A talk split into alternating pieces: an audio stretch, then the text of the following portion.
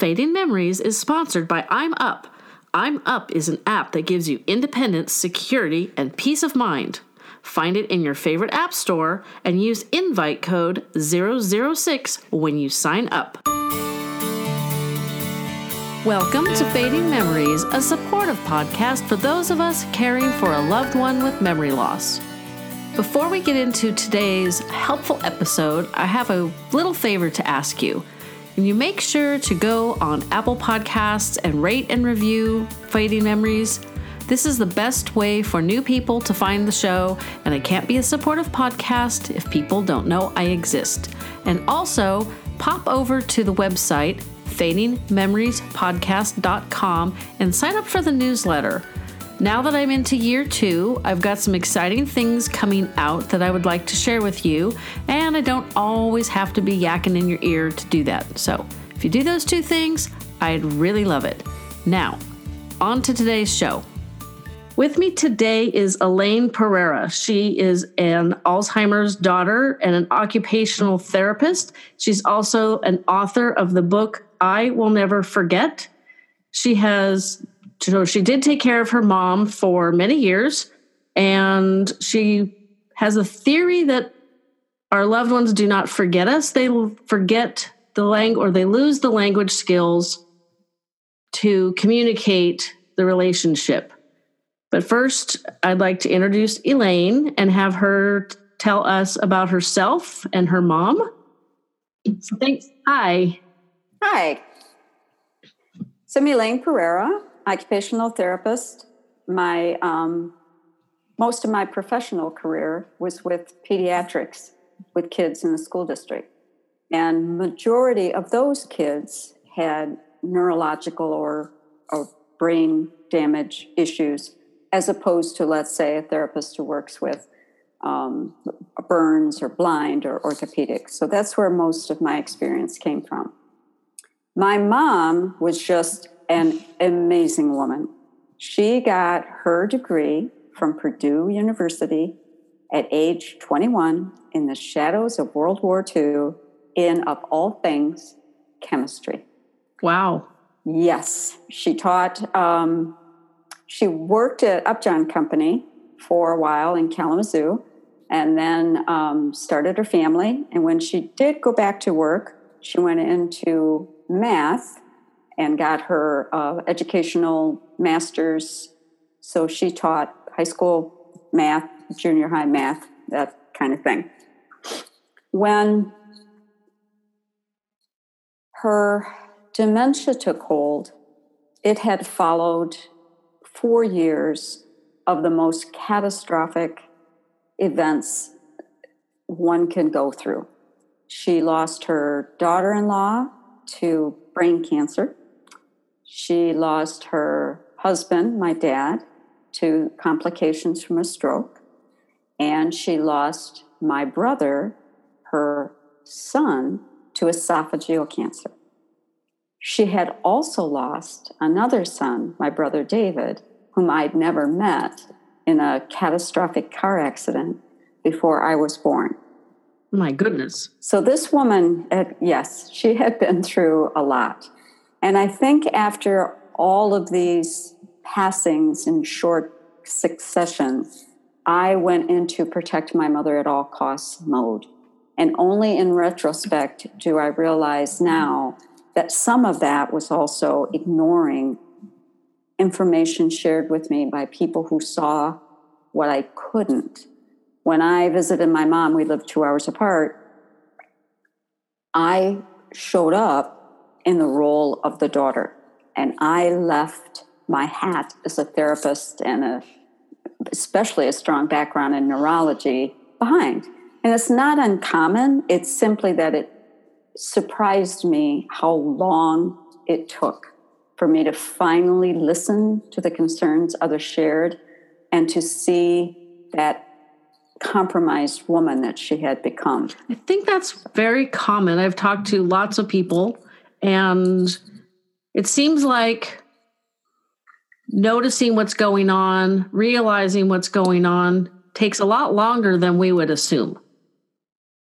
Yes, and Alzheimer's is particularly the case if you're involved in, let's say, a car accident, it's very obvious that you have internal injuries, a broken leg, or a head injury. It's it's it's right there. You're in the, it's in your face. There's no denying it. But with Alzheimer's, as I'm sure you know, and listeners too, those very first examples of odd behaviors, I like to call them goofy. I always um, called them daffy moments. Yes, exactly. My mother referred to herself sometimes as adult. So she knew early on that there were things that were amiss, but they were inconsistent. They, you could take them out of context. You, you could rationalize a, a, a reason that they were happening um, until they build up to the point where you where you couldn't. But it takes a long time before that's really clear that you're dealing with something of great concern, and it's almost always in your face safety issues that help you to see the proverbial light. And that's exactly what happened in my case, too. So there's an incident with a drapery rod that's hinted. That sounds like it'll be a good story. So tell me about the drapery yes. rod incident. Okay. So my mother was deteriorating steadily. And I was still seeing this beautiful glass half full and not a compromise, slightly half empty. In she had lived in her senior apartment setting. My dad was already gone for, um, I think, 10, 11 years. And she was eligible to have her room repainted at the expense of the senior complex. And my mother became adamant, a word I would never have used to describe her until the last few years, that it was going to be repainted. She picks out, it was a disaster as far as her struggling with people um, packing her things and moving them out for safety and all this. But eventually, the room was done. I come over to visit. For a few seconds, she's absolutely giddy that she has what, in my opinion, is the most hideous shade of Pepto Bismol pink and mint oh, green I had no. ever seen. It was horrible, but she loved it. And then, just like a light switch, it was over. And literally in milliseconds, she turns hostile and angry. And she looks at me and she said, But the custodian stole my drapes. And I'm kind of like, What drapes? She said she had. She got very sinister, very hissy, very angry. The custodian stole her traverse drapes and she wanted them back. So I thought for a moment, still not quite on board with where this all was coming from. My mother didn't have any traverse drapes in this apartment. So I meant well, but it was a train wreck. And I thought if I could convince her that she never had tra- traverse drapes, that she might feel calmer that no one had stolen something that didn't even exist. And I try to explain that. And then she bursts into tears, shaking hysterically, crying so hard. I just had to wait. I didn't really understand what was going on. Put my hands on her shoulders. And when she finally calmed down, she looked right at me and she said, Why don't you believe me? Mm. And I cannot tell you why those words at that moment triggered my epiphany but all of a sudden, I realized that the traverse drapes she was referring to was the house that I grew up in. And my mother had made virtually every pair of traverse drapes there was. She had drifted back at least six plus years and was living in that element. And I then I knew I, just what to do. I could keep the daughter hat of concern and the therapist hat of understanding and realizing and accepting how unsafe and how compromised she was and make a plan to move her closer to me. Which is, most people end up doing that stuff in a panic, in an emergency situation, because for whatever reason, we just don't we either don't want to see the decline, that's probably part of it.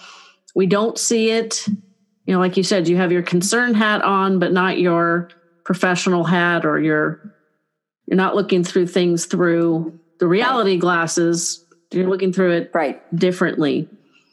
Um, so I know from reading a little bit about the book, which your book is called "I Will Never Forget." We should we should mention that before I forget again. We will. And you Absolutely. talked about some intervention strategies, and obviously trying to convince your mom that she hadn't had drapes in her apartment. That probably went badly. It was horrible. Uh, but once I realized that she could not follow that exchange, that she was actually living in the past and confusing present and past.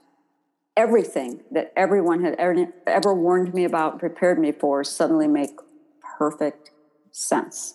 Took me a while later when she wasn't when she wasn't right there to kind of process everything.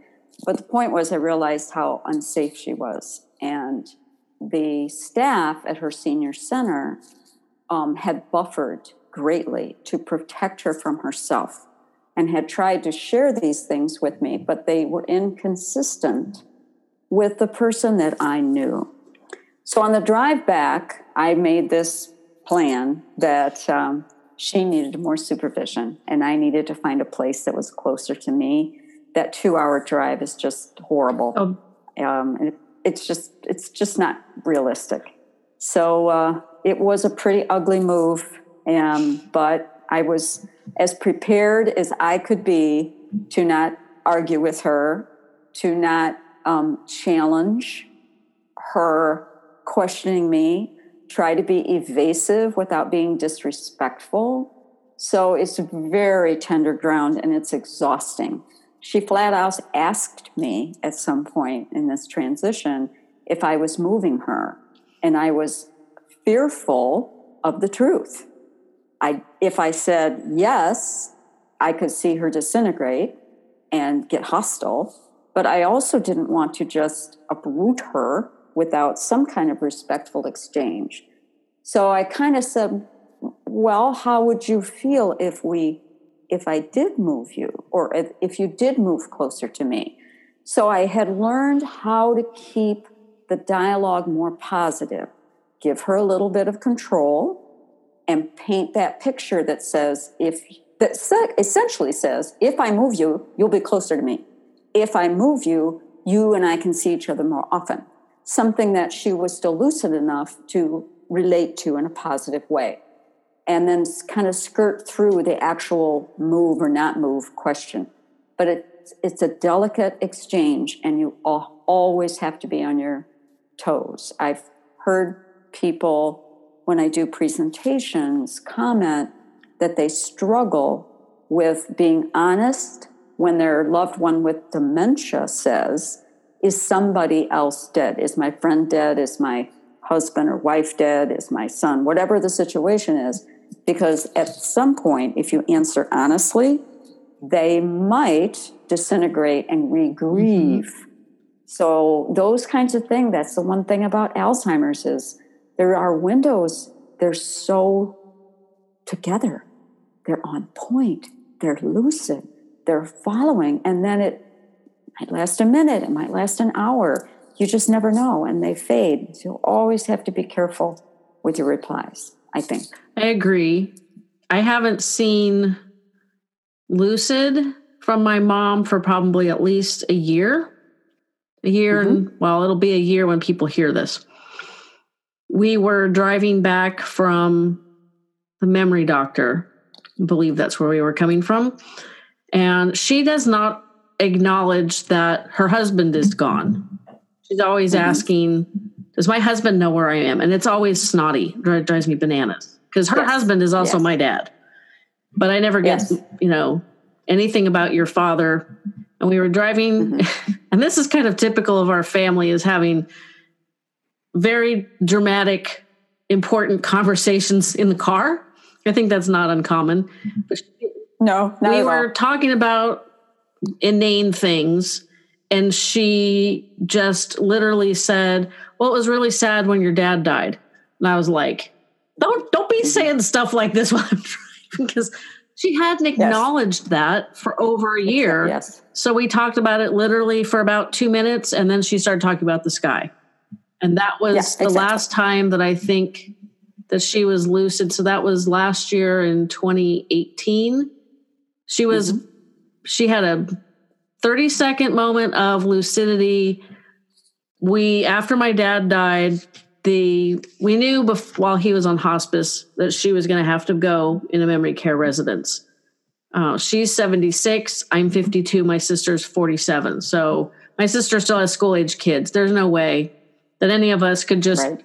upend our lives to have her move in with us. And she needs stimulation that she wouldn't get living like with my husband and I and my dogs. So we told her, and this was not untrue, that she needed to relocate temporarily while we fixed the house. And there were there were mm-hmm. issues that needed to be dealt with. And she was leaning on her kitchen counter, looking out the picture window into the backyard.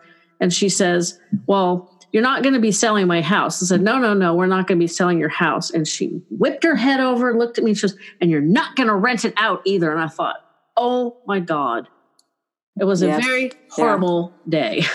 Yep. Been Yeah. there, been there, been there. I think one of the biggest problems, and it goes back to you saying people we don't we don't either we don't want to see or we don't see or for whatever reason we don't acknowledge that they need a lot more help than they're getting or that we're able to mm-hmm. give them until like my mom was like I said in 2 years my dad's been gone he died March 2nd 2017 so in the slightly over 2 years I know of about two lucid moments my mom has had.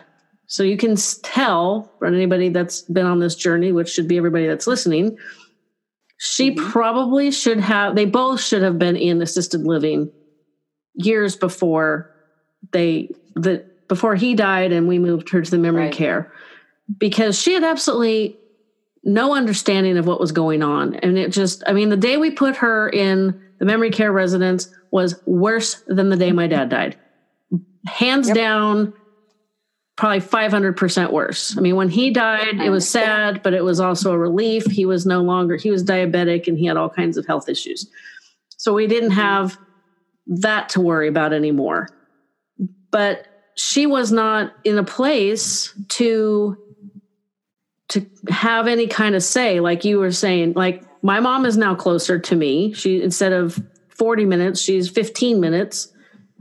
And i think that's just because it's twisty and you know it's like surface roads. It's not very far. I think it's literally 14 miles. She didn't get any say. She didn't have any like what you did with your mom. And i think i know people struggle with moving their family members to a place where they have assistance and care and all the things they need until it's really late in the game. Mhm. And so that's that's one thing I, I try to advocate because you know a lot of people don't understand that some at some point your family member will be more work emotionally and physically than you can do by yourself and you're going to need help and i i'm very big on trying to advocate for that because it's it's I important. Um, i have a neighbor who's got parkinson's. He's probably at least 18 inches taller than his wife. And i i worry all the time for them. And you know but i don't know how to help without being a, a budinsky so yeah, I just kind of. I'm I'm here and I hope that they know I would I would be able to help them if they need it. They have two daughters, Right. so maybe maybe I just worry for nothing for them.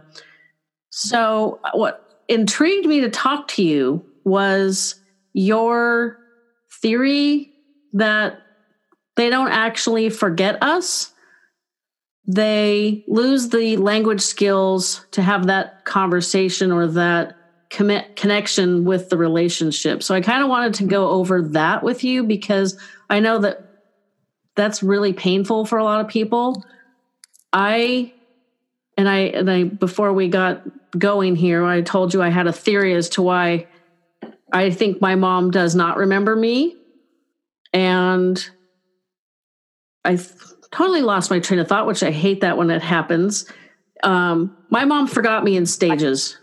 So it was, you know, you could kind of suspect it wasn't. I know some people who think, and maybe these people fit more into your category, where they all of a sudden they're looking across the table and they're like, Who are you?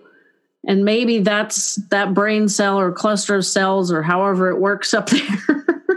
I'm an mm-hmm. artist, so I've always said, and people have heard me say this a lot. If I was half my age and and had twice the aptitude for science, I would probably go into brain research because I think it's just absolutely fascinating. It's fascinating. It is, yes, it? but it I is. start. I, I talked to a gentleman who's another podcaster, and he's also got his PhD in, um, I call it brain stuff. I've I've seen the word, but now I'm having a hard time pronouncing it.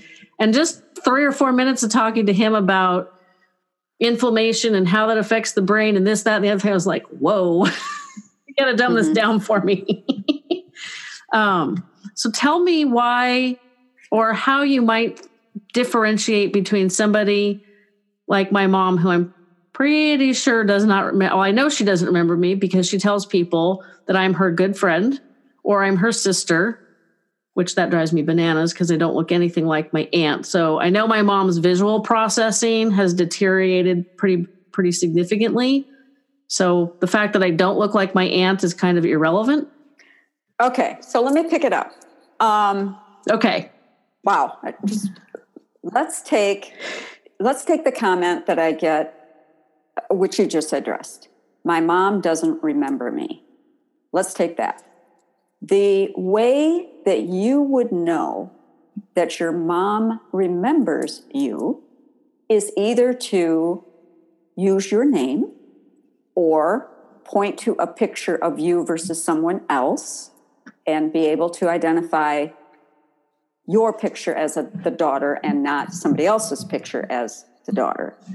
So, and there are many other examples, but in in the point is that it takes an element of communication, whether it's verbal, your name is fill in the blank, or it's a touch, which is nonverbal, one picture over another. And what I'm saying is that language is so neurologically complicated. It's acquisition in childhood development and its deterioration specifically in Alzheimer's and other types of dementias is so complicated, it's so intricate that your mother probably does know you.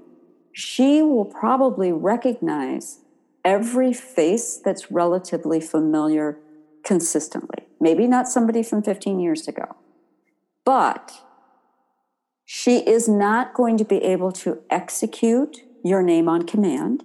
She is not going to be able to point to you versus someone else and differentiate it. She isn't even going to be able to visually smile necessarily that would give you the validation that says she does know who you are. Hard as it is to accept, it's less about looking like somebody else, although that can be a factor as much as it is just being unable to retrieve this name, this one word among all the gazillion words in the entire planet on command. So, my suggestion to families who get upset, like you, they're frustrated. My mother doesn't remember me, especially, I think, as kids of a mom versus no disrespect to the dads, but a mom, that dynamic, if it's healthy, if it's been healthy, that one is so tender that to feel your mother doesn't know you only means she can't label your name. She lacks the whole loop of smiling as you come into the room, which would be a form of nonverbal acknowledgement, etc. But she theorists believe and I agree that inside, although they lack every single methodolo- methodology of validation, they still know the people that are familiar to them. The problem is there's no way for them to validate that. So let me take my mom's very, very last 10 days. You know, we, I'm not an expert on death and dying, but I know that it's very, very common. Even if you're passing away from something that is not Alzheimer's, it can be anything. It is extremely common at the very, very end for a, we'll take the parent child dynamic, because that would be the most common, to make some a hand squeeze or gesture or blink or something that is validating to the son or the daughter at that moment. But the person with Alzheimer's, they can't pull that piece anymore. So one mom was 10 days from passing away. My daughter and her then one year old daughter my granddaughter, obviously, my mother's great granddaughter, came for a visit. Now, my mother was deaf from Meniere's disease. She had cochlear uh, implant and devices, but she had long since using them. I don't even know where they were. Um, she was in her very advanced stages. She only lived another 10 days. She had no meaningful, uh, expressive language. She didn't follow directions. When we went to visit her, she pulled on her earlobes and her hair, the collar of her shirt, her cuffs. There were all these apparently random movements on her part, mumbling, nothing at all made any sense. But obviously, what is a 30 something year old granddaughter going to do but sit in the chair opposite my mom and talk about her granddaughter and what's going on? And they had lived in Germany and this sort of thing all of a sudden, my mother drops her shoulders. She lifts her chin up just a little bit. She stares at my daughter and then drops her gaze intentionally, I think, to look at the eyes of the great granddaughter sitting in her lap and smiled. Smiling is unfortunately one of the very first things to fade in nonverbal communication in Alzheimer's. I had not seen it in months, and let alone any kind of verbal. Now here's here's where it gets to be this catch 22 sticky wicket. Can I promise? Can I am I 100% on board that my mother knew who her granddaughter was or great granddaughter or me for that example? Of course not. Because the only way I would know is to be validated by language, pointing, um, some word, all of those methodologies, they're gone. There is nothing available to them to validate us. This was such a rare moment, but it is not uncommon in the very, very end stages. And unfortunately, it rests upon us as the family member or caregiver to be able to take those moments if they come and extrapolate in a positive way because it doesn't do us any good to not do that. Um, I I couldn't. I, I if we when we ask our parent or our friend who's ever going through this to tell us our name, we have set them up for failure. A better approach, I try to tell families, is to think of it as an open book test. So you go to visit your mom and you say, Hi, mom, it's Jen or Jennifer or David or whatever. Um, I'm your son, I'm your daughter, and put in the name. Now, you may not get a thing, but you might. You chances are there's a little possibility in these advanced stages that there might be some recognition because otherwise you're making them work so hard and I know it's difficult. People listening or hearing this going, you got to be kidding me. They don't have any language. They don't. Let me back up to early childhood. Gross motor, a year. Most kids are a year old when they're running, to the dismay of their mom and dad, who's trying to catch them. Two years. Yes, they're fast little they? buggers. Two years old. Yes. They're into everything fine motor wise, minimum, feed themselves, make a mess, whatever But language is not considered to be fully developed until age eight. Vocabulary expands beyond that indefinitely. But the fine art of true human reciprocal communication is not considered fully developed to age eight. Now, this is my theory, and I don't think I'm wrong. I just am not going to go through the research at my age to prove it. I think that the language deterioration and the fine motor and the gross motor decline in almost the same fashion and sequence due to Alzheimer's.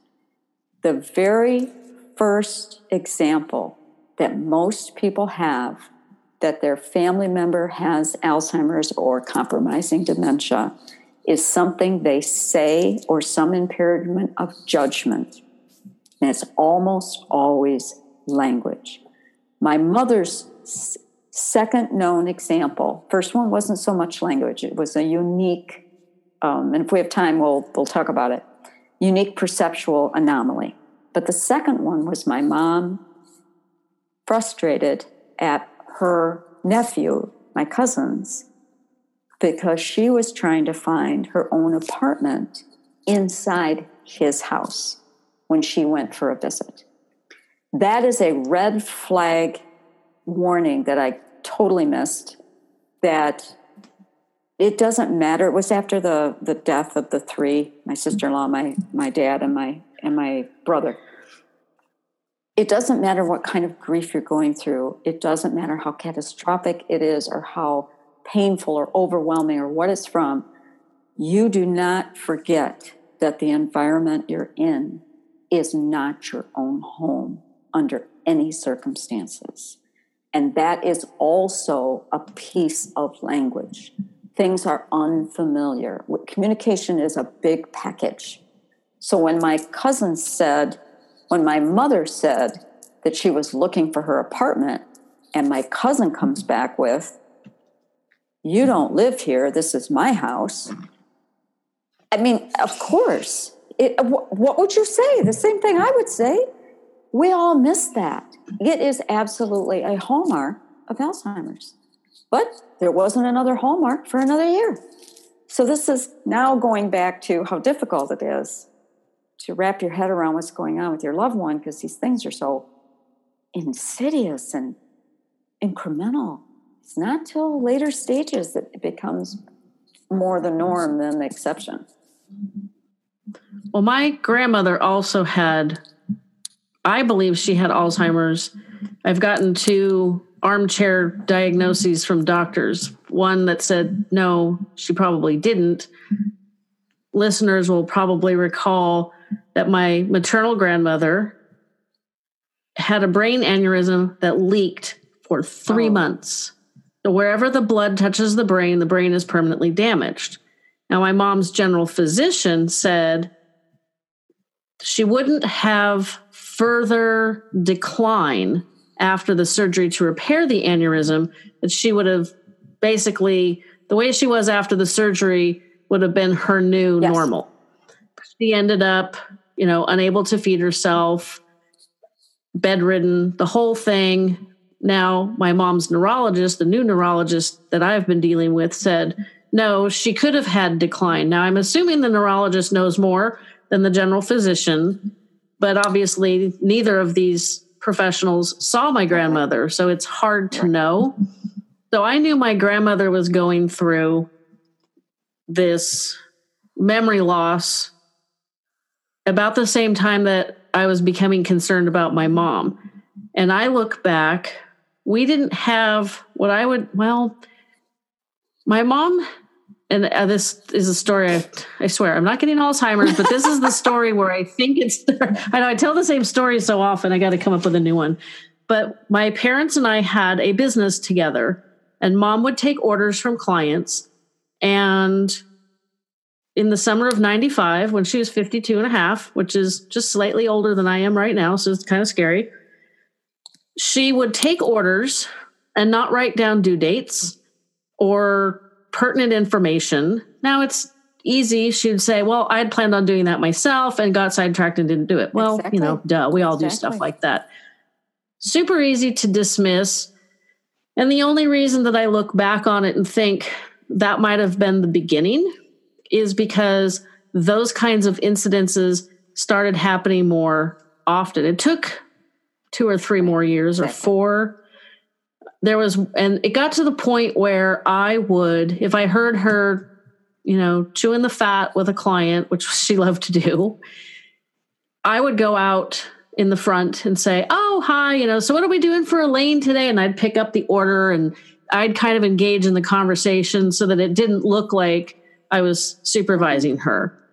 But I obviously had my own work to do. We both couldn't lean on the counter and talk to the customer. Right. So that's not very productive. There was one day, and it was probably early 2000, somewhere between 99 and 2001. I don't have a super, I don't have any kind like reference or something. Yeah, I don't have any like, yeah, there's not a, like a visual or there's not like a memory reference that I just remember the incident where we had an employee, they would get all the work. We, we had a photography studio and they would print all the pictures and get everything all in the work order bags, but they wouldn't, you know, punch the wallets, cut the five by sevens apart. They would just leave it all stuck together, which was super frustrating. But now I look back on it and I think they did that, and it may have been subconscious because she would get sidetracked and not complete orders 100%, which obviously is also easy to dismiss. I mean, I I'm also a photographer and I ordered an order for a client and it came back and I'm like, what the hell? This says three five by sevens. I ordered one. So it's easy to dismiss. Well, this one particular day I was going through all the orders that needed to be packaged up and then all the new ones. And sh- I said, What are we doing with this order? And I held it up and she looked at it and she goes, Well, that's not my handwriting, that's Melania's. And I said, uh, No, this is Melania's handwriting. They weren't even mm-hmm. similar. I mean, just a hundred percent not at all alike. And I thought, oh, oh. I mean, I'd already suspected that she was going down that path, but and, and I did have the example with my grandmother right. that you know, and she looked at me and she goes, Well, I don't want to end up like my mother. And she stomped off right. in a huff. And I remember thinking, Well, murder is illegal. I don't know. I don't know what you expect me to do. and we never had conversations about it. That was the frustrating thing. My mom was very good at denial, dodge, bob, weave, ignore, obfuscate. I mean, she didn't actually get officially diagnosed until September of 2011.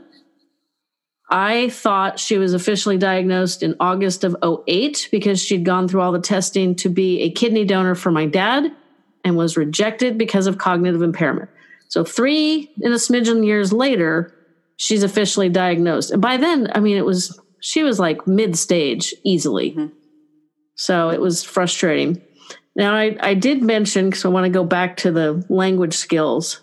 I did, I texted my sister yesterday because I assumed that my mom doesn't really remember my sister, but for some reason, I kind of assumed that she remembers my niece. Now, my niece is 13, so I think the changes in my niece have been gradual enough that she hasn't totally changed physically as my mom has declined.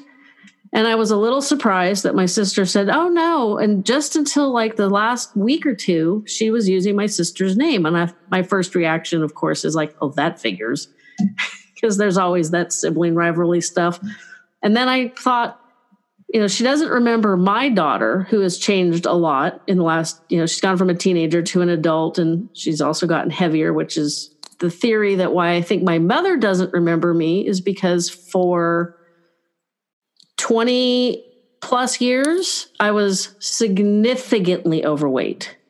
In the time frame, it's only been uh, six or seven years that I haven't been seriously obese. My mom doesn't remember me because I don't look like who she thinks her daughter looks like. That was a, a light bulb moment yesterday. Because I thought, how, thought, how does she remember my sister's name and everything. And my sister hasn't, other than, you know, slight aging. I mean, obviously, we don't age physically dramatically in our 30s and 40s. maybe 50s, I don't know. Hopefully. I thought, how does she remember Jeanette's name and not mine? And she remembers Miranda, but she doesn't remember my daughter. I'm like, hello. My daughter's 27, my niece is 13. So she's had a lot more time with my daughter. And then I started thinking about visual clues. And I thought, oh, that's why she doesn't remember me, because I don't look like the person that she clearly remembers from 10 plus years ago when her mind was better. So I thought, oh, that's really interesting. That is a possibility. Um, it has merit. I, I'm not rejecting it. I I would add that I think as and I get it as caregivers and family members, we are getting way too hung up on names, recognition, whether they remember us or not. And I understand, I do, because like I said earlier, of course you want your mom to know where you are. Yeah. They they just it's not there. It is possible that she sees a face, does not see a face in you of today that is what was part of her more lucid time eight to 10 years ago. It, it's not a bad theory. Can't really say one way or the other. One of the things I do want to point out is there are some red flag indicators of Alzheimer's, and you touched on one when you said when you got the order back and you were supposed to order three, but you ordered only one of picture or something yeah. and realized your mistake. Someone with Alzheimer's will not. They will do exactly what your mother did, and that is deflect. During that phase, they are just savvy enough to cover their tracks and can do it with um, they dodge questions um, you'll I say something like what did you have for lunch and the response will be oh you know the usual because they may not and, and you can't ask them if they ate lunch because they'll tell you what they think you want to hear during yeah. that phase which is that early kind of thing so they are completely unreliable, but also sophisticated and savvy enough to pull the wool over your eyes and make you think they're okay. And it is so consistent among Alzheimer's journeys that this must be part of it too. There's also, um, it's not really language based, but there's a element my mother did it is called hypervigilance. So during this early phase, when they know on some level that something's not right. My mom overcompensated by using like three different calendars. If I was sitting with her and I would say, okay, I'm going to come back in two weeks, she'd get her purse calendar, the wall calendar, and the desk calendar. She'd bring them all out to me and she would write on them May 20th, Elaine at 1 each one of them. So she knew I didn't, I just, I mean, I didn't really think of it as over the top, really. But in retrospect, that was part of that hypervigilance stage of extra caution. It's also very time consuming and it doesn't last. It was very effective. Keep in mind, if my mom had passed away within three to six months of that phase, never would have chalked it up to Alzheimer's. So this is one of the things that there is these isolated incidents, especially as family members today thinking back to our great aunt or our grandfather or stories. It's so hard to know what the facts actually are because people remember different things. And now we're looking at it for the disease it really is. That's true. My great grandmother, my maternal great grandmother, also had no memory at the end of her life. So I'm very, very focused on the warning signs. I mean, you scared me there for a second with the whole warning sign with the forgetting to order the proper number of prints for my client, but I know why it I know why it happens because I did it in a hurry. And I didn't I didn't yes, exactly. double or triple check. Yes. It's you know, it's easy right. to do unfortunately. So um, it's interesting because I don't remember my mom going through that hyper vigilant state. Not everybody does. I, I just happen to remember it because there were this, like I said, the staff people at her senior center were senior apartment complex were buffering for her. So they were appropriately concerned well ahead of me getting on board. And um, I, I knew that she was doing it, and I thought it was very positive and productive, which it is. But uh, it just you it won't you can't hang there very long. Eventually, it's going to fade into the next phase. She might have gone through that phase after she and my dad retired. They retired in March of 2005, which was 14 years ago. It's hard to believe. Wow. Doesn't feel like that long ago. And she was bad enough that I was concerned that not having the daily regimen of, you know, getting up, getting dressed, and all that stuff to go to the studio and take care of the things that needed to be taken care of to run a business. I mean, obviously, there was just not more than just her, and I was always there first, and I was almost always there at the end with her.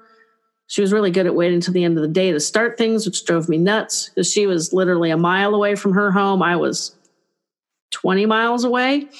So it was like, hey, can we can we not start the program? Yeah, it's like, can we have worked on that at 11 o'clock instead of five o'clock? Because I'd like to go home and feed my kid.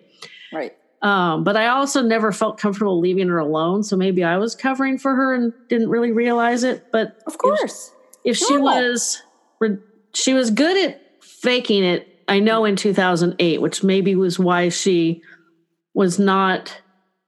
She actually had a forensic psychologist. I think that's what they're called. That told her she was fine.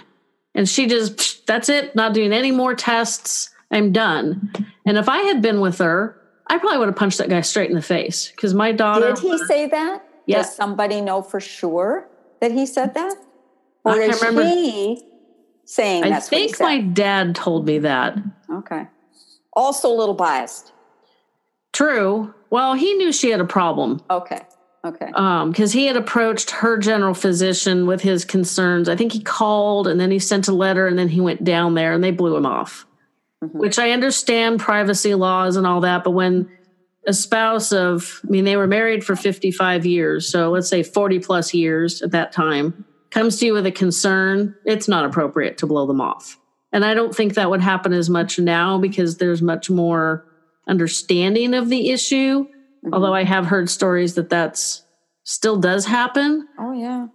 It's a sticky wicket. Yeah. It's, yeah, because you want to respect somebody's privacy, but when they're good at deflecting Masking, mm-hmm. yeah when pretending they don't have a problem it's it's a challenge but yeah she was diagnosed three years later and i read the diagnosis and it was significant and she was 69 so she has younger onset alzheimer's which may have been triggered she was in a very serious car accident in december of 91 and if you go back i you know looking back with you know hindsight's 2020 i think she's maybe might have started showing signs in the summer of 95. So that was like four and a half years later.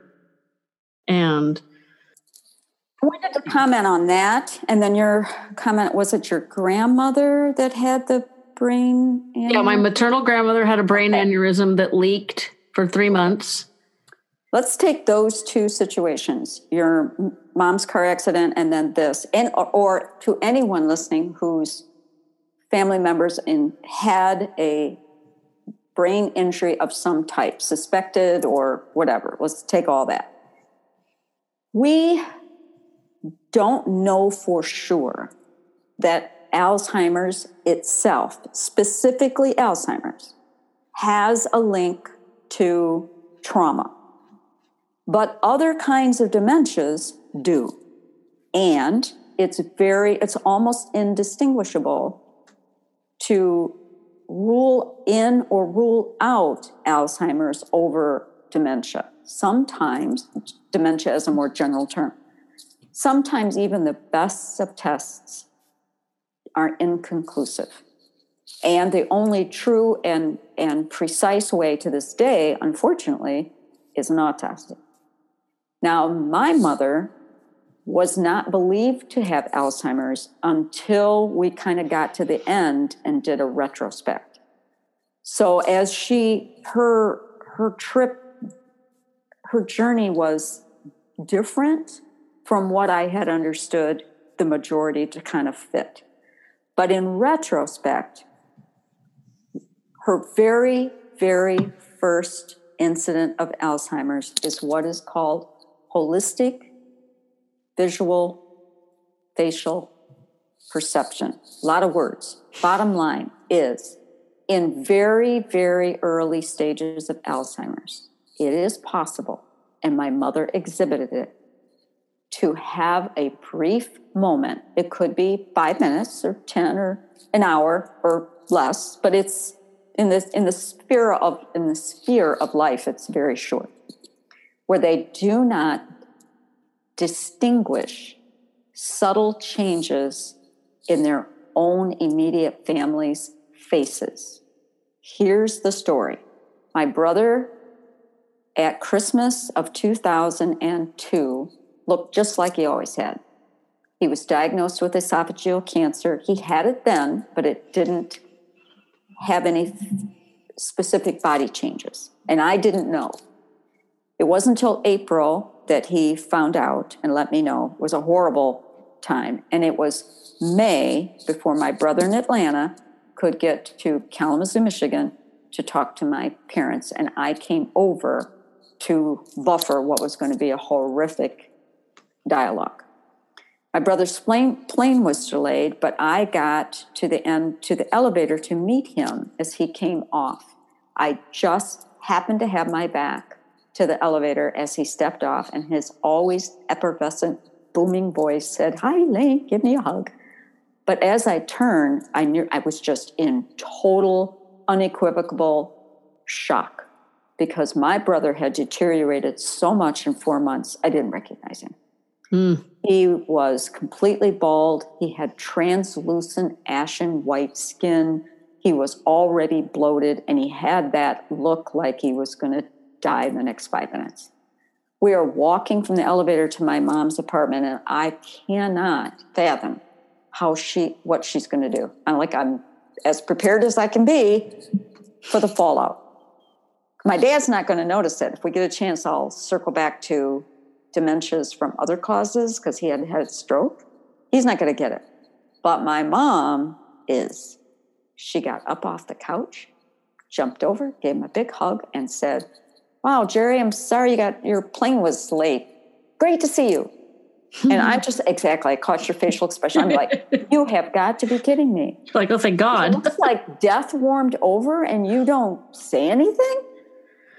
I never understood, and it's not that element is in the book, but the understanding of it isn't until I could find the research to support this increments where that loop, looking at a face that's familiar and a face that's not, in the early stages of Alzheimer's. Not everyone will exhibit it, or if they do, it can't be documented, but there it is. That was her actual very first example it's not even in, really in the book because I didn't couldn't put the research behind it until about four years ago. Interesting. So, yeah, there are some hallmarks to Alzheimer's, and maybe this will help listeners. Think about how much buffering and protecting you're really doing. If you take a step back and you watch is your mom or dad or, or significant other really making good judgment decisions for themselves without you interfering, without you critiquing it? I jumped in and sort of, so when my mom and I go to lunch, we always went to the same place and she didn't drive.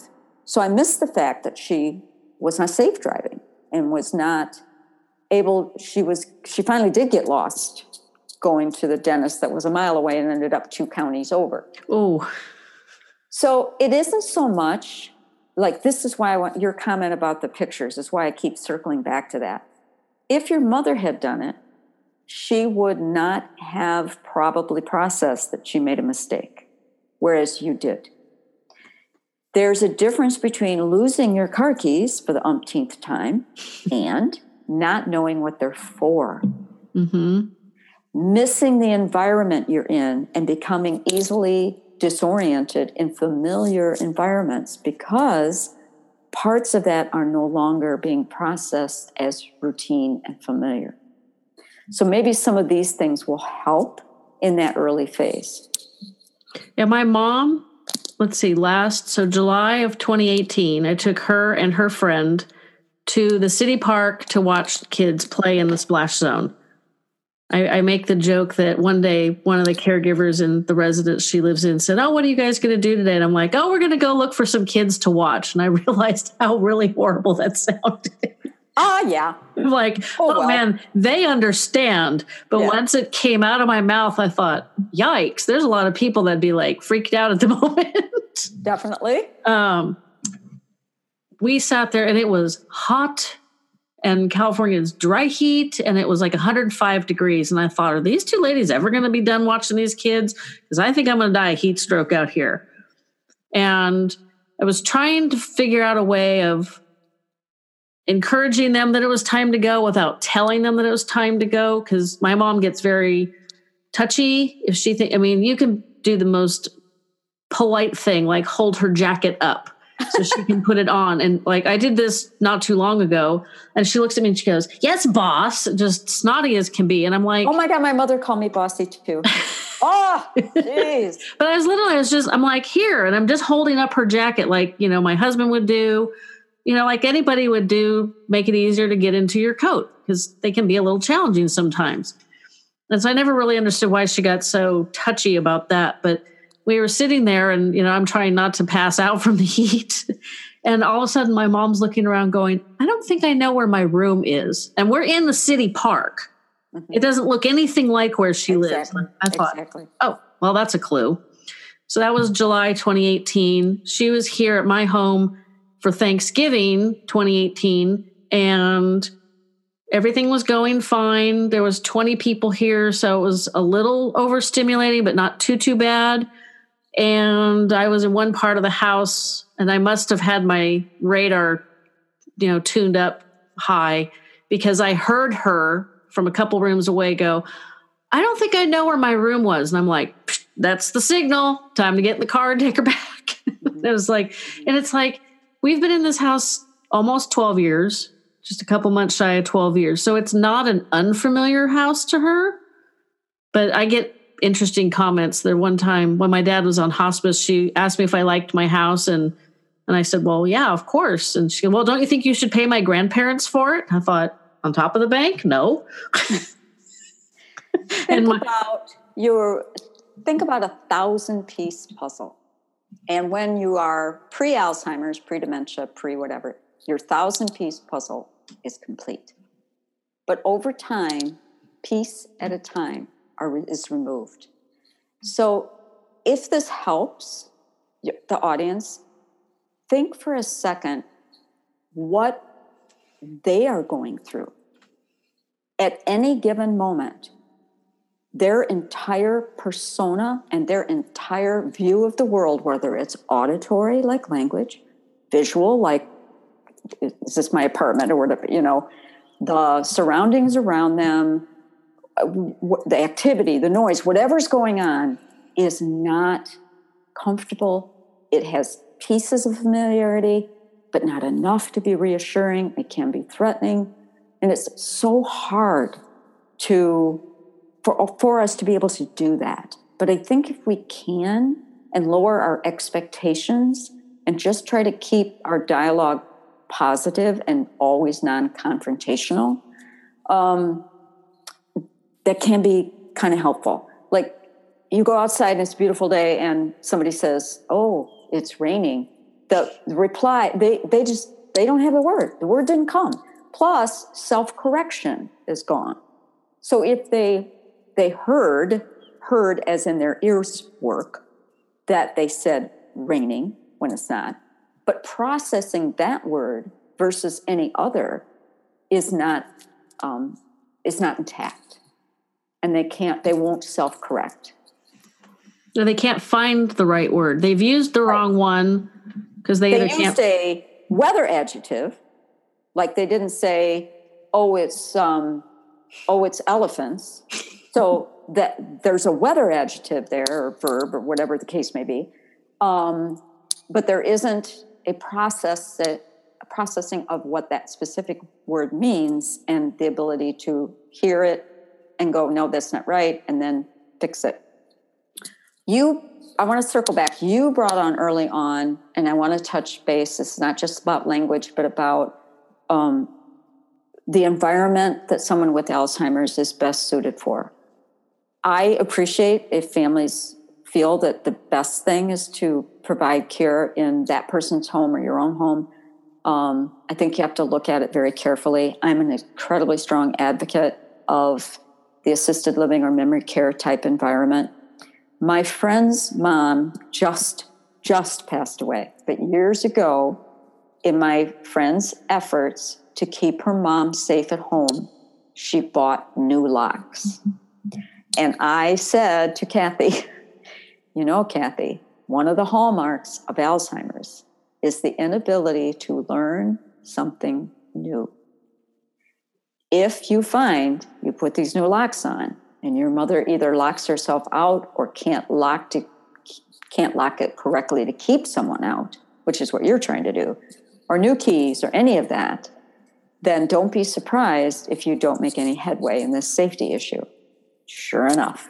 So that's one of the things about leaving the stove on or a new microwave. Anything that's new, they will not, they may not be able to master in a way that provides them the safety that you're hoping for. The other part you have touched on it also is the routine. It just like with children growing up, where routine is so important, the expectations so is it true as they decline. And the place where my mom was refused, and I was totally on board with my mother going to breakfast in her pajamas. she had to get dressed. They would help her do it. Now, if she fought them, which happened, they would step away and come back in 30 seconds or five minutes. I don't know what. But eventually, mom got dressed um, with help or supervision or whatever it took. And keeping that routine is, is pretty important. I think. The other part of it is the social engagement factor. Mm-hmm. There, the living at home or environment has innately a small cluster of people. The memory care assisted living environment has a lot more. It can be very positive. I appreciate that as they advance, the ability to form new relationships and all this kind of stuff just really isn't there but there is always a social fluid engagement piece, and the caregivers um, are sensitive to approaching things calmly. Well, my mom has done, it took about two months to acclimate to the memory care, which was much quicker than I expected. The yeah. executive director said it'd probably take a month. I, I literally laughed in his face. I'm like, she lived in her house two months shy of 47 years. Looking back, wow. yeah. So you can imagine the muscle memory that she used mm-hmm. just to function mm-hmm. because you live in the house for 47 years and it's all robotic. Yeah. habit. Yeah, you could get up and do everything blindfolded and not, yeah, exactly. not trip over the dog. Exactly. So I was very skeptical that she would acclimate in any kind of reasonable time. And it was a very rough two months. Um, but in there, the, yeah, I mean, she would burst into tears and cry when I would show up. Yep. And because she didn't remember anybody had been there, I go on Mondays. My sister goes over the weekend, so it could easily have been less than forty-eight hours since she saw sure. one of the two daughters. And my sister almost always brings my niece. My nephew's on the autism spectrum, and she brings him when she has to, but I don't think she brings him as often as she brings my niece. I don't know. I don't give my sister the third degree about when sure. and how often she goes. Like right, she does right. what she can do, and that's fine. Yeah. Um, but after two months, I showed up. She was following this woman down the hall, who was the woman was determined to use the phone. I always find that hysterical. There's so many of my mom's friends, ones that she actually engages with, that get hung up on I got to make a phone call. I can't remember the phone number, and nobody will bring me a phone book. Old phone memory. Book. Yeah, it's like Old phone memory. books don't really exist. Yeah, well, it does to them because that's Yeah. where they're at. But she was following this gal and she saw me and she said, Oh, oh, come with me. I have to help my friend. And when she said friend, I think physically and emotionally, I heard that word the same as people who hear, you just won the jumbo lotto and got a billion dollars. Because I almost burst into tears. I was like, oh my God, she finally did acclimate. And it really was only two months. Now she doesn't even remember her house Right. she you know makes comments about her room and it's which is interesting she's at the stage where she has no clue what time it is what month it is what season it is and i had an interesting experience on monday with her two two mondays ago i got to take her out for a little walk in the a regional park and I couldn't get her to stop watching her feet. The shadows confuse her. Um, And so she's gingerly stepping around all these shadows. I mean, it's sad, but it's funny. And I just stayed close, you know, and offered assistance. And I said, Do you need a hand? And she goes, No, I have hands. And I thought, Oh, that's an interesting response. yeah, I'm like, Okay, if you fall on your face, I'm going to be upset because you're not letting me assist you. And people are going to be mad because I let you fall on your face. Like, so that was, you know, almost two two weeks ago. It was beautiful. This this week cold and it's raining. So I thought I can't sit with her in the memory care residence because she asked me the same questions all the time, and I'm going to get back to that in a 2nd Mhm. I took her to the library because the kids are on school break. My husband's office is next to the library. I said, "Hey, pop over there. A bunch of kids." Yes, there was a bunch of kids. So we go. She watches some twins running around, and that was fine. And then it kind of started emptying out. So I thought, well, we need to get her some new shoes, which is never fun because if she doesn't recognize them as something that she's had for 20 years, she'll give them away. So I got her shoes that were super similar to the ones that she was wearing and made the clerk take off the tags. And in the car, we switched the shoes so that she never sees the other ones again. It's like, mhm. hopefully hopefully Mhm. she won't throw them away or give them away but as we were leaving the library there were two women with like tall skinny kind of carts with Mhm. religious material on them they were advocating for i'm not sure which religion and my mom goes over close to them and says something about you have a nice looking child there now one of the women was probably in her 40s the other one looked to be about young 20s. Wow. And I thought, well, first, the she was talking to the younger woman, and they're dressed extremely conservatively, especially for California. Um, they might have been Jehovah's Witnesses. I'm not sure. Doesn't matter. And the poor woman looks at my mom like, what? I have no idea what you're talking about. And I knew because mom had kids on the brain that she saw the cart with the religious materials, you know, they're like flyers. Mhm. She saw the cart as a stroller. And the woman next to the cart was probably about the age where, you know, a lot of young women start having kids. And fortunately, mom just kept wandering away. And I just turned. So I had my back to my mom and mouthed, slightly spoke the words that she had Alzheimer's because I thought, these poor women, they totally, they looked so surprised. They were like, they didn't know what hit them. And I thought, man, that's just really interesting that she like had, she looked at that cart and it was probably four and a half or five feet tall because it was, it was pretty tall.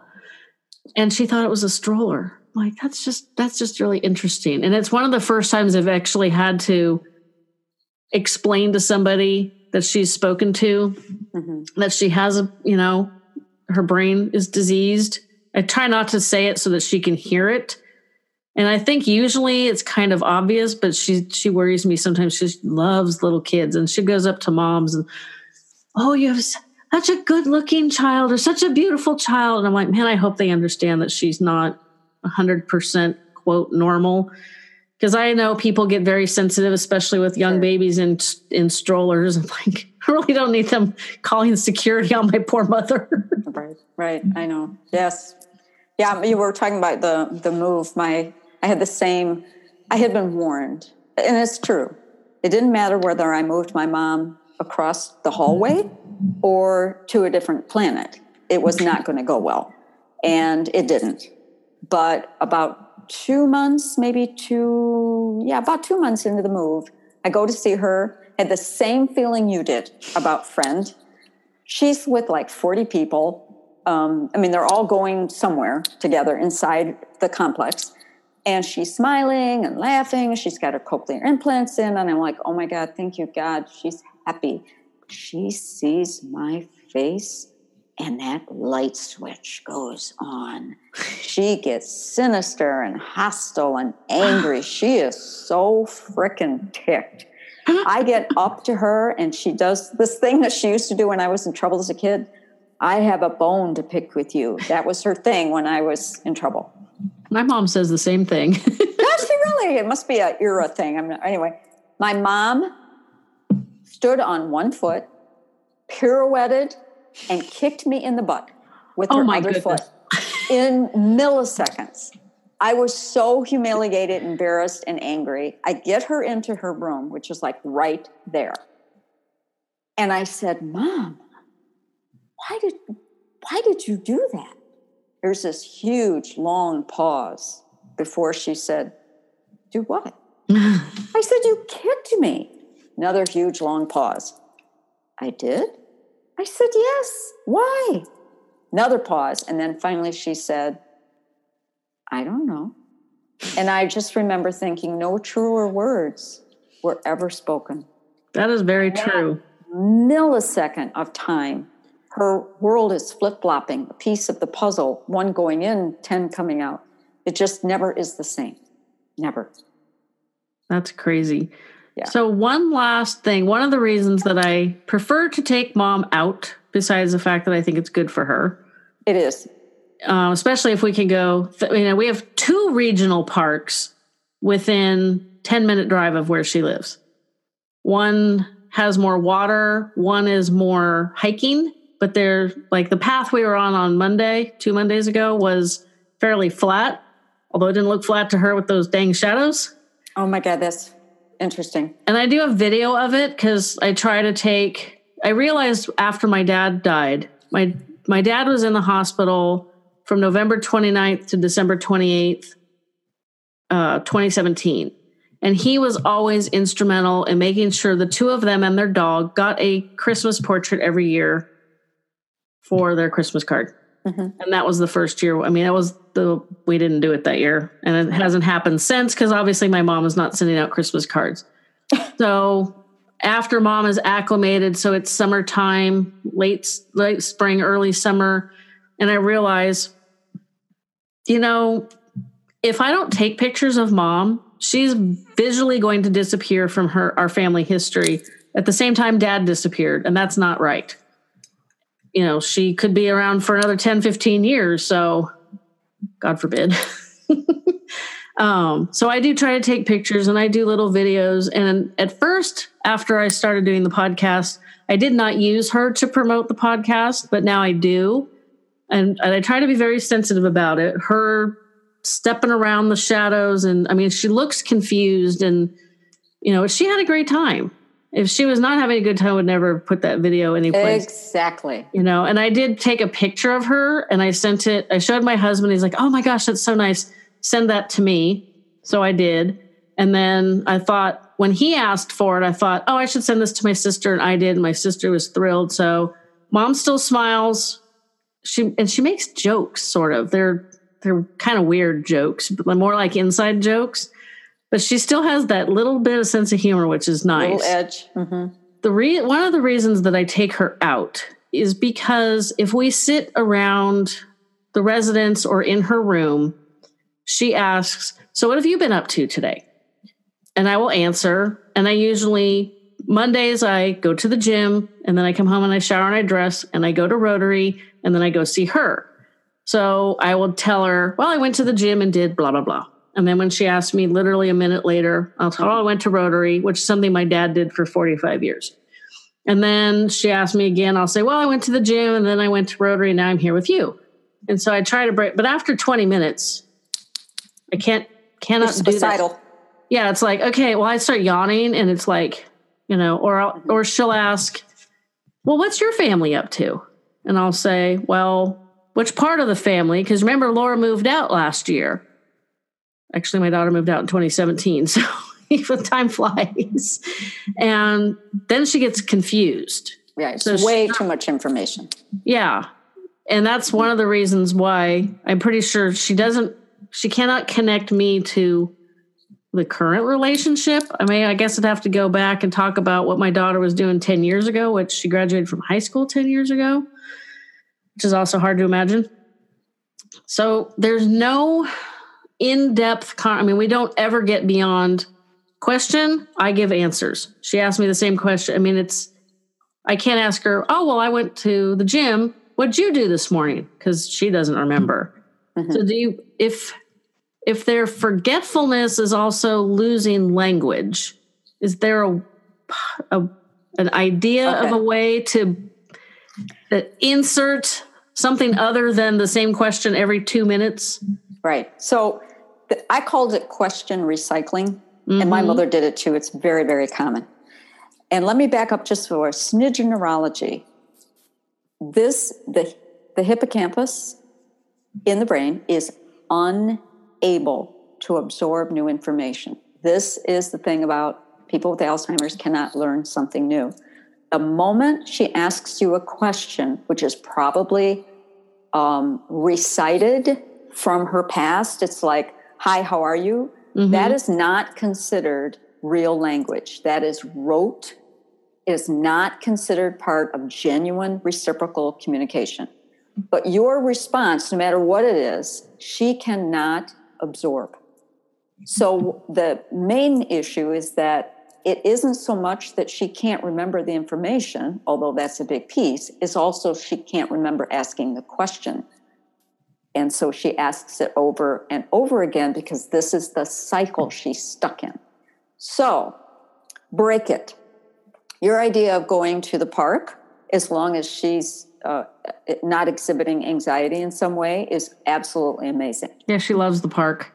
What you can also do is so she says, so how was your what'd you do today? Or something like that. Yeah, it's it's usually what have you been up to or what's your family been up to? It's all I I called it, you know, basically that polite language you use with yes. any stranger.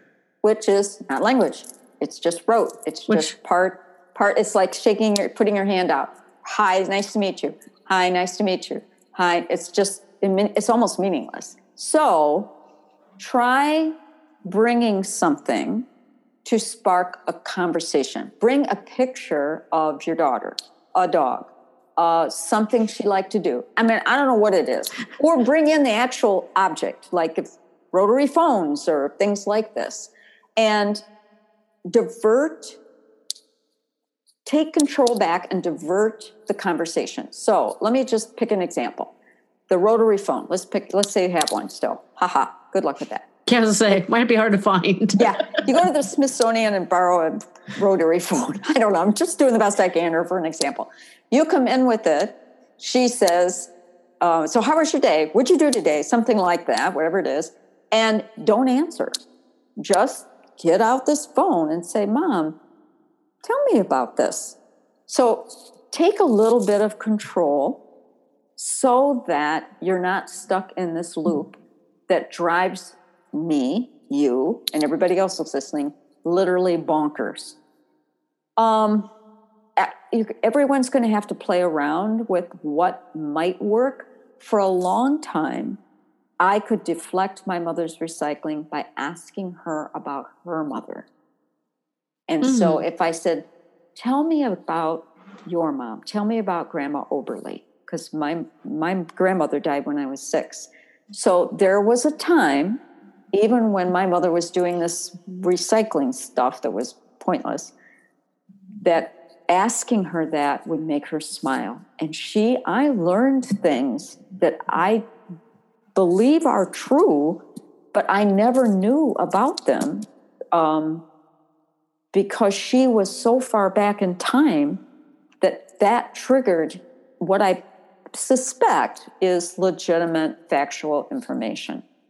So that is one idea. Or take something tangible. My mother used to cross stitch, but of course that was gone. But what she could do still is find all of the threads that matched this green one and hold it in your hand. The word itself won't have meaning, but the color still will. So I guess what I'm suggesting is that is controlling the narrative to get out of that recycling loop before we all load a gun and, you know, because I get it. It's just so frustrating. And just remember, nothing is going to have, it's not going to be absorbed. So let's already accept that and find something else. Um, hold up, tell me about your new shoes. Tell me about the shoes. I mean, I, I, I'm just throwing out ideas to get people to think about what's important to them. Photo albums, things from their past, colors, two piece puzzle, not likely to go well, but you can try. Um, that that kind of direction, especially family photo albums, can be helpful. Yeah, which I've heard, and we did in the past. Mm-hmm. Uh, she's at the point now where I brought, and this has been about 14 or 15 months ago, I took a scrapbook my sister had made of photos of the two of us as children. And I'm blonde, fair skin, sunburn, just going from the door to the car. and my sister's dark hair, dark eyes, and olive skin and tans going from the door to the car. Right. So people that have met, if they meet us together for the first time, they don't realize we're related. If we tell you, then you'll notice it because right. we do have similar facial structure. She mm-hmm. also was never 100 pounds overweight. So there's just a lot of physical differences between the two of us. The biggest difference is I've always been blonde. She's always been brunette. That's not ever changed. My mom couldn't distinguish between which kid was which, even though I'm. But you you asked her, right? Well, she, I'm saying you don't ask. You say, "Mom, this is a picture of what's your sister's name?" Jeanette.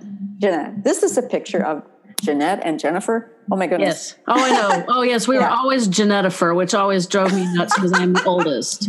Yeah. So it's like, it's, why does her name come first in this mashup of names? and we're back to that oh, open book test. So you tell your mom, this is a picture of Jeanette when she was five. Maybe, I'm just throwing out there, maybe Jeanette's holding a uh, picnic basket. Maybe there's a bucket. Maybe there's a lake in the background see if you can focus in on that. It's in, and get a little bit of exchange going. It's less about asking your mother who's this? What's that? What's going on here? As much as it is here's a picture of jeanette. She has a bucket. We must have gone to lake michigan and played in the sand and see what happens. Make it short but informative offer her some verbal tools to work with. You know, there's no panacea, there's no perfect approach, there's no one size fits all. It's all about find, coming up with some lower keyed, lower expectation um, exchanges. As much as we don't want to admit this, we have to remember that now that mom of ours is a child. And you wouldn't expect a child to be able to identify every single thing that's gone on in that adult person's life. Except that every now and then, adult comes through. So you always have this fluid, fluidity of what to expect. And it can change in a couple of minutes. It can change from day to day. Um, if something's going on that's really negative, like my mom would get very hostile, like the thing of hitting me in the butt. But within what, 10, 15 seconds, it was over. So um, their reality is anything but factually real to us, but it's their reality at that moment. Well, it's so, supposed to rain this coming Monday, so maybe I'll take the same scrapbook back and see if I can do what you're suggesting. I do feel like she's she's declined a lot in the last six months, which yes, was brought home when when I asked my sister, "Does mom remember you?" Don't exactly remember how I worded it, but mm-hmm. and she said, "Yeah," until about the last two weeks, and it was like, "Oh, this is interesting." So definitely things have happened because. Mm-hmm we used to be able to have a little bit more normal conversation. It was still very rote. Mm-hmm. But, and it was, and she'd get in the loop because she didn't absorb the answers or remember the question. Right. But now it's just, it's, it's literally like just the stranger you bump into at the grocery store. And it's like, oh, hi, you know, hey, what's your favorite? You know, how are you doing today? I mean, you'd ask that mm-hmm. about anybody, you know, unless they were. That's why it's not reciprocal. It's not real language. No, it's that's I never I never translated it that way. Right, so that's it's not real language. It goes. They're not really asking you how your day is. It's well, just yeah. a, it's just a phrase. Well, it's, it's it always feels like rote. I know. Yeah, it's like a way to be polite. I yes, always exactly when I'm with her and we're quote stuck in the memory residence. Mm-hmm. She it seems like the the feeling that I get is that she has this need to to be the polite hostess. Mm-hmm. She Could knows be. I'm somebody important. Mm-hmm. I'm either her friend or her sister. Fine. That doesn't. I mean, it does kind of tweak me that she thinks I might. She was in the customer service business for millenniums. Well, at she least met. I mean, true. that was she. She engaged with the public. This is part of what's familiar to her. Um, I thought of a couple of things. Uh, so my mom loved massages. So if I could rub her shoulders or put lotion on her legs or her hands, I mean, she was in heaven. And that's not going to work for everybody, but that is one possibility. The other is: is there any kind of um, uh, I had the thought, now it's gone. Um, shucks. Is there any kind of music? My mother was deaf, so music didn't work. Yeah, music doesn't. The only thing that works with my mom, and it worked less well this past Christmas than it did the year prior, is Christmas carols. Mm-hmm. And I've had people say, well, I'd sing my mom Christmas carols all day long if that's what made her happy. Well, first off, my mom and I can't carry a tune if you give us a handle. So we're not singers. She enjoyed, I take her to our Rotary Club's Christmas luncheon because the local high school has this beautiful choir and they come sing Christmas carols and it's beautiful. It's a cappella and mm-hmm. four part harmony or whatever. I mean, it's just beautiful. And why wouldn't you take somebody to see that? So she enjoyed that. 2018, she was mouthing the words, which that one was lunch 29 or 28. Wait a second, we're in 19. So 2017, she was quote unquote singing along, although silently, because I'm sure that she still remembers that she can't carry a tune. this year it was at dinner time. So obviously not as good a time of day as as noon.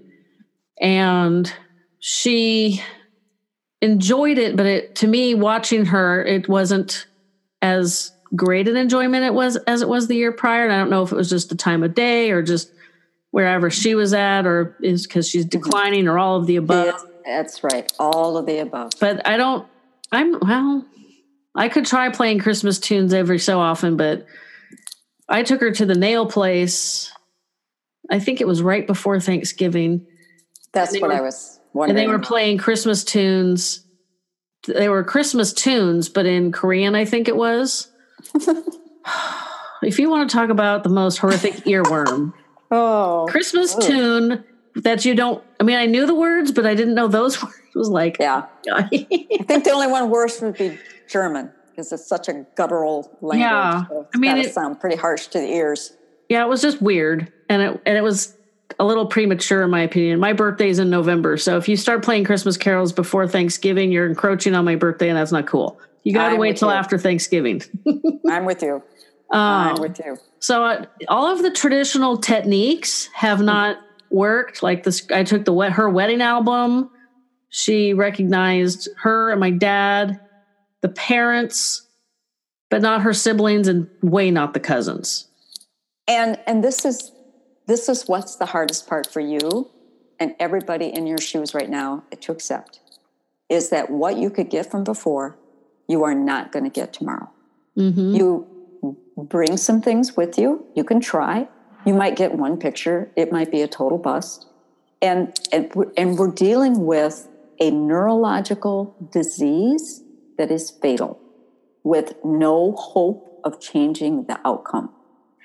My suggestion is that as a caregiver and family member, we, when we go to visit, so that it's not 20 minutes of question recycling that drives us insane, is try anything else to, to deflect, recreate. You're not going to bring them back. You're trying to make your visit peaceful. Peaceful um, is a good word. Peaceful and and positive. Uh, some days will be a success and some not. I've tried. Just, it's hard. It is. I've tried little things like I think it's been a little bit more than a year, so maybe 13 months. I took gardens, you know, vegetable seeds and all the stuff to plant them to, to start the seedlings. Because mm-hmm. I thought that's simple. wasn't it, sim- no, wasn't simple enough. But what was interesting is I was putting the seedlings in an egg carton, mm-hmm. you know, the cardboard yeah. kind, yeah. and it was. I was trying to figure out how many seeds could go in, and and it was five holes one direction and six the other, and I know what five times six is, so I just threw it out there. I'm like, um, pretended I couldn't you know, like, ah, what's what's five times six? And my mom's like, huh? And this other gal who doesn't actually speak said 30, almost fell over because this other gal mumbles and mm-hmm. sometimes she's Irish, so she mumbles in. It's not Gaelic, Celtic, whatever the Irish no, I don't know. yeah. Sorry. And occasionally, you'll get an English word, and you hang on that word and try to answer her question based on thirty. The, that was what? clear in English. Oh, that was. Cr- and not only did she, it was precisely clear. She did the math in her head. Like, wait a minute. but there's that millisecond of lucidity that's there and gone. You know, and I don't know, and just baffling. And it was just it was just funny because she's just roaming around in the courtyard, and I'm just kind of like not playing with my mom's memory, but kind of poking a little bit to kind of see where where she's at. And I knew she wasn't going to be able to answer that question. But when the other gal did, I almost fainted. It was hysterical. But I get the why are we doing this? What am I doing now? And she's always concerned about doing it wrong. Like we had, I did a really simple art project and I kept telling her, you can't do it wrong, just do it. And I really want to bring like acrylic paints and some canvases and just do it's like a almost a mindful exercise where you just put paint on the canvas and you close your eyes and you just feel it. And just you might not be there anymore. No, I don't think she is, which is probably Maybe. why I haven't done it. I was right. so grateful that, you know, two and a half, uh, yeah, a week and a half ago, it was beautiful. It was like 75, 76 degrees. And that's when we went for a walk in the park. I was like, I don't care what we're doing, we're going out. And then this, like I said, this week was not beautiful. So we had to go to the library. And I don't know that next year we'll be able to go walk in the park. So we'll exactly. definitely be doing that as much as we can. So yeah, exactly. And then she, and she doesn't repeat questions as often when we're out in nature. Of course, because there's something else well, there's other things to look at, and she's concentrating not to trip over the shower, shadows. it's crazy. but this and that's is, even interesting is that she perceives that something is amiss in that shadow and cautious about her gaze. Yeah, somebody I was just talking to said it must have been one of the caregivers where she lives. Dad, their dad had picked out this lounge, this recliner, and it was black, and they thought it was ugly, and closer to the end of his life, he would not sit in this black chair because he perceived it as a big hole. Mm-hmm. And I thought, that's just crazy fascinating. Mm-hmm. and so I think my mom was seeing the shadows as sticks or holes, or she didn't. Well, something in, in on, it was something disturbing, something that she couldn't reckon with. Yeah, it's like hey. the path didn't look flat to her. Right. There are um, sometimes in Alzheimer's progression, seeing your own face in the mirror is very disconcerting. It does not affect everyone that way, but it can. So, should that happen where your mother catches her own image in the mirror and wonders who that is looking back at her, be prepared, or anybody else listening. So, when we were letting her hair color grow out because it just seemed ridiculous to keep having it colored, and they were coloring it way too dark and it just didn't look great. And I'm like, she she can't shower by herself. She needs assistance with showering. She doesn't always comb her hair. I'm like, why are we spending this money for this lady who sure. is past the point where she, I mean, she cares about how she looks, but I don't think mm-hmm. she, it's not all there. Right. And so it's almost all whitish gray. And she looks a lot more like her sister now, which is hysterical since she thinks I'm her sister. but at some point, I'm, I figured she's going to look in the mirror and wonder, like, who the heck is that? So I was expecting it. I've been expecting it as the color grew out. So I'll watch for that because mm. that'll be very interesting. So I'm assuming you can get the book I Will Never Forget yes.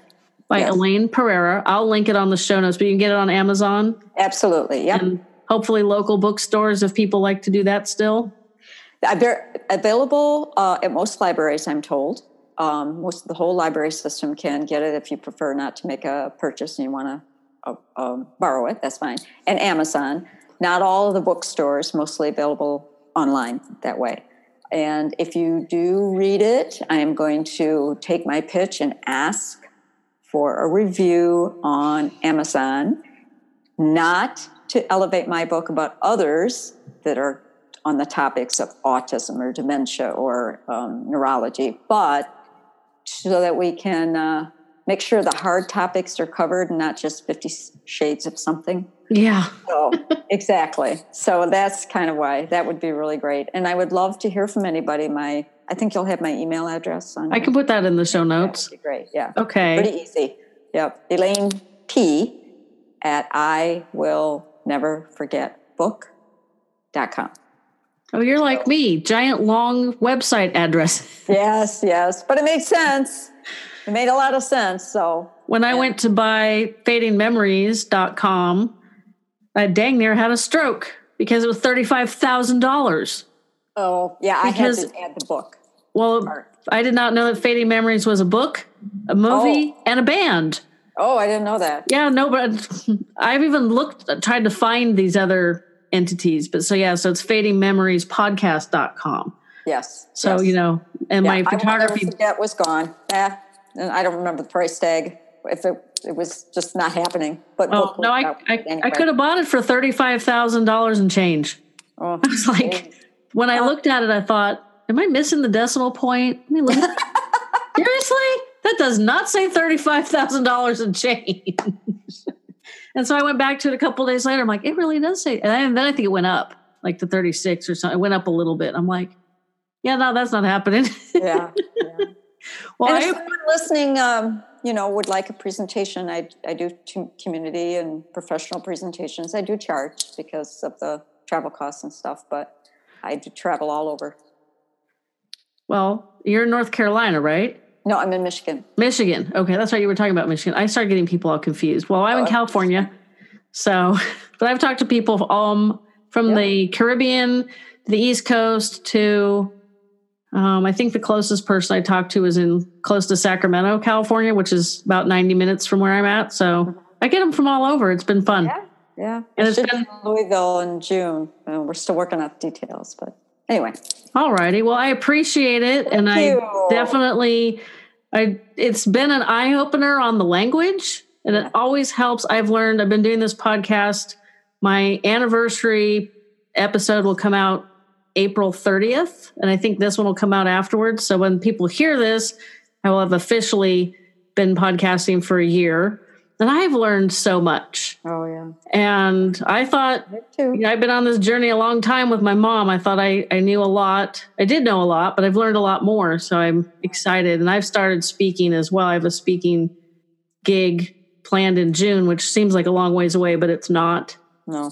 And today's kind of an exciting day. Today's actually March 28th, 2019.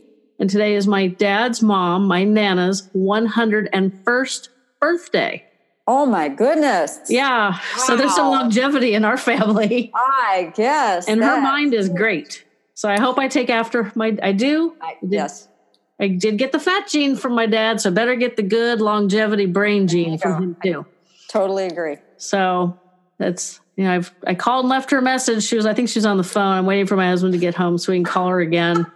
but yeah, okay. it's like she's just I can't believe 101. So June will be quick coming around the corner before we know it. It will. And it'll be warm. So thank you again. This has been a fantastic conversation. Oh, I so appreciate the opportunity. Thank you for having me. You're me. welcome. And I will let you know what exact date this is coming out. All right, great. All Thank right. Have a good evening. you. You too. Bye. Thanks. Bye bye. Thanks for tuning in to Fading Memories. And as always, I'll be in your ears again next Tuesday. Coming up in just a sec is a promo from another podcast that you might find helpful. It's called Zanxiety, and it's about a gentleman who's been through all types of mental health struggles and how he managed to come out the other side. And it's a way for you to find ways that you can do better with your mental state. And I know caregivers need that. So I hope you enjoy. And if you like it, give it a listen. Do you or someone you know struggle through life with anxiety related mental disorders? Ever get that feeling that you are one of the few? I'm here to tell you that you are not alone. Take a journey with me as I talk about key points in my past and how they may have led to me being diagnosed with anxiety and panic disorder. After which, we will talk about different ways to tone down the anxiety and maybe even beat it together on Zanxiety. The easiest way to remember the name is by thinking about how one searches for a state of zen in the midst of the anxieties of life. My name is Gerald, and I'm the host of Zanxiety.